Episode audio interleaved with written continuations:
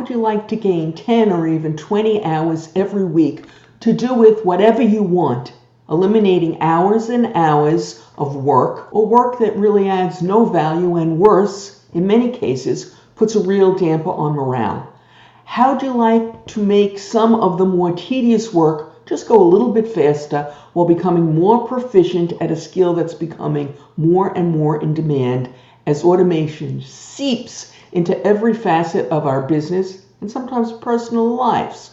We've got seven tips to help you do that. Stick around until the end when we share a simple way to improve your proficiency at this new in demand skill while improving your productivity at the same time.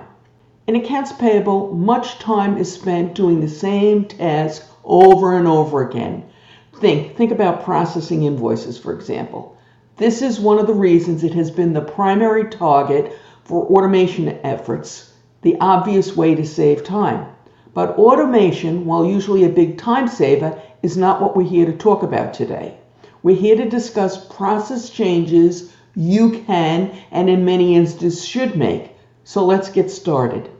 Time saver number one create a GL cheat sheet for your AP processes or invoice specialists to use while processing invoices.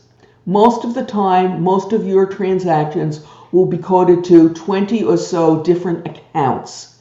It's silly for your processes to have to weave through your whole GL chart of accounts to find the right GL code.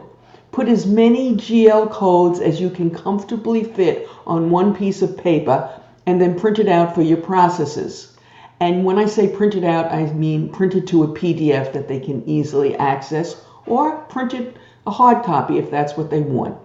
Yes, they will have to search through that whole chart when looking for some more esoteric invoices that come through, but they should be able to work their through, way through the lion's share of your invoices, referring only to that single sheet of paper, which they can even tape to the side of their cubicle if they so desire. Of course, many of them will end up memorizing some of these GL codes, but when you have a new processor, they certainly won't know them from memory. Make sure that you use a large enough font for easy reference. So don't figure, well, I can get a lot of uh, codes on the sheet by, you know, making it size 8 font that nobody can read. Size 10, at least 10 font, maybe even 12. You want to make it easy reference. The goal is not to get as many of these codes on the sheet, but to make it a useful tool. All right, time saver number two. This one is not likely to win you friends, but you don't go to work to make friends. Many accounts payable departments have processes that they know are inefficient, but they retain them because employees like them. Get rid of these tasks. They're not only inefficient, but they often lack strong internal controls. Let me give you a few examples. Example number one the petty cash box. If you still have one, work to get management's approval to eliminate it. Expect a lot of howling over this. Um, next example Are you cashing, are you still cashing personal checks in the petty cash box? Hopefully you're not, but if you are, stop it.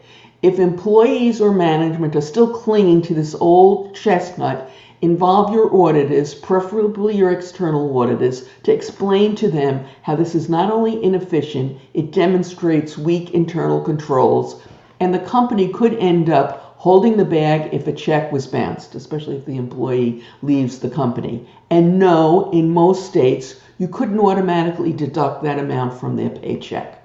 Next inefficient process. Do you routinely give cash advances? This is another real time waster as the staff has to process the advance, track the associated expense reports, and then make sure the excess is returned in a timely manner.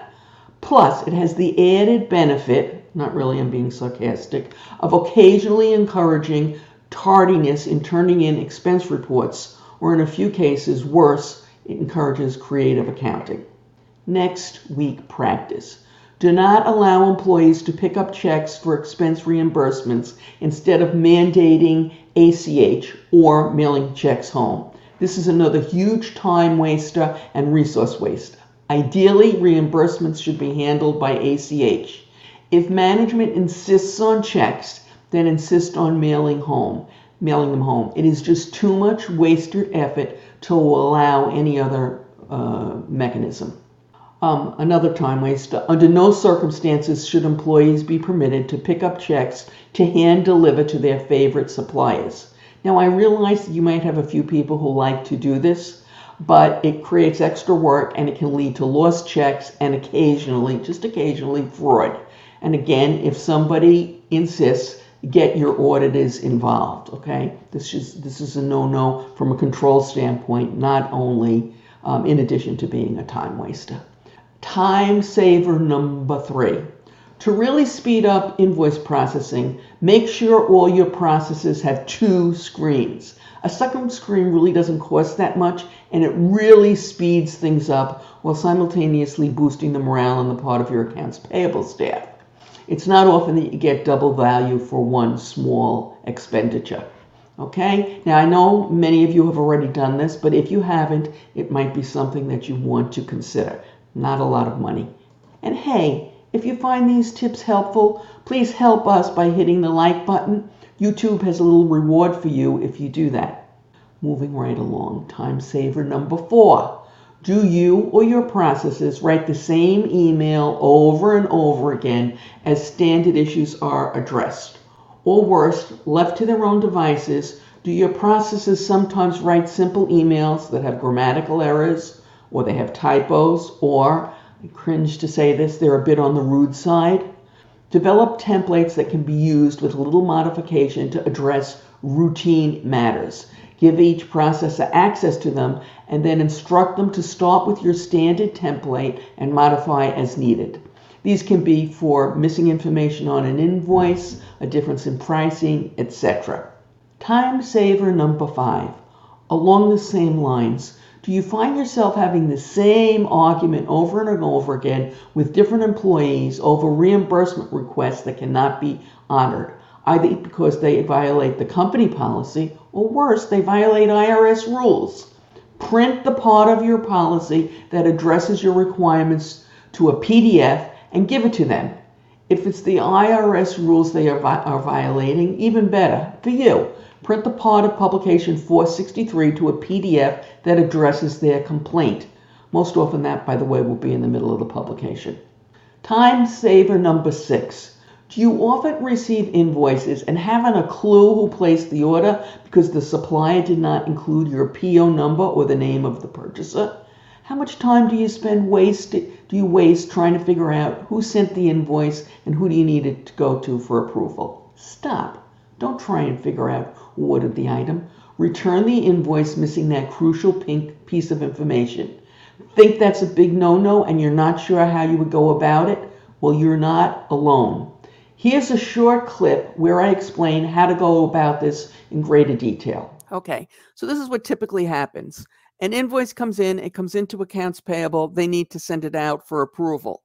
Problem is, the invoice does not have a purchase order number on it, nor does it have the name of the person who placed the order. Now, one of two things it could be fraudulent, but let's assume it's not, or you could have to figure out who approved it. And I can't tell you how many companies I've seen different personnel, and in one case, actually the controller, go around from office to office trying to figure out who ordered this and who should approve it. A complete waste of time, not really a good use of human assets when they are at a premium. So here's what you do you create a standard form letter or it can be an email also. I'm going to say letter, but I also mean email when I send this. The wording goes something like this Dear Mr. Ms. Vanda, in order to get you paid in a timely manner, ABC Company, that's your company's name, requires that every invoice have either a purchase order number on it or the name of the person who placed the order. And then you send it back to them. When they get it back, they'll include that information, return it to you, and you can pay it without having to waste time running around doing this non value add task. Okay. Now you may be sitting there thinking, oh, that would never work at our company. I don't think so, Mary. So back to my story. Will this work? I shared this one day in our free e-zine. I shared this tip and I got a note back from one of my readers. And she said to me, I'm so glad you put this in. She said, This is what happened at our company. They were a Danish company, I believe. And she said, the management from Denmark came to the company and told them they were going to do this. And she said, No, no, no, no, no, that wouldn't work. That wouldn't work. And they went back and forth. And she kept saying to them, No, it will not work in the United States. We don't do that in the United States. But they overrode her and they sent it out. And she was so adamantly against this, she said, that they sent the letter out without her signature on it, without her name. Anyway, the letter went out. And she said, three months later, guess what they're not getting? invoices without invoice numbers or purchase orders. That's right. They got everybody in line in three months. You can do the same. Time saver number seven. Learn as many Excel shortcuts as you possibly can. And now for the promised tip to help you really take your career to the next level. I heard this great tip from Bill Jelen, aka Mr. Excel, on a recent AP Now paid webinar. He said, learn one new Excel shortcut every day and incorporate it into your daily work. Don't try and learn a whole bunch all at once, one per day. And by the way, I have found that some of these shortcuts work in other applications, not only Excel and Word and other Office products, but other applications developed by non Microsoft folks.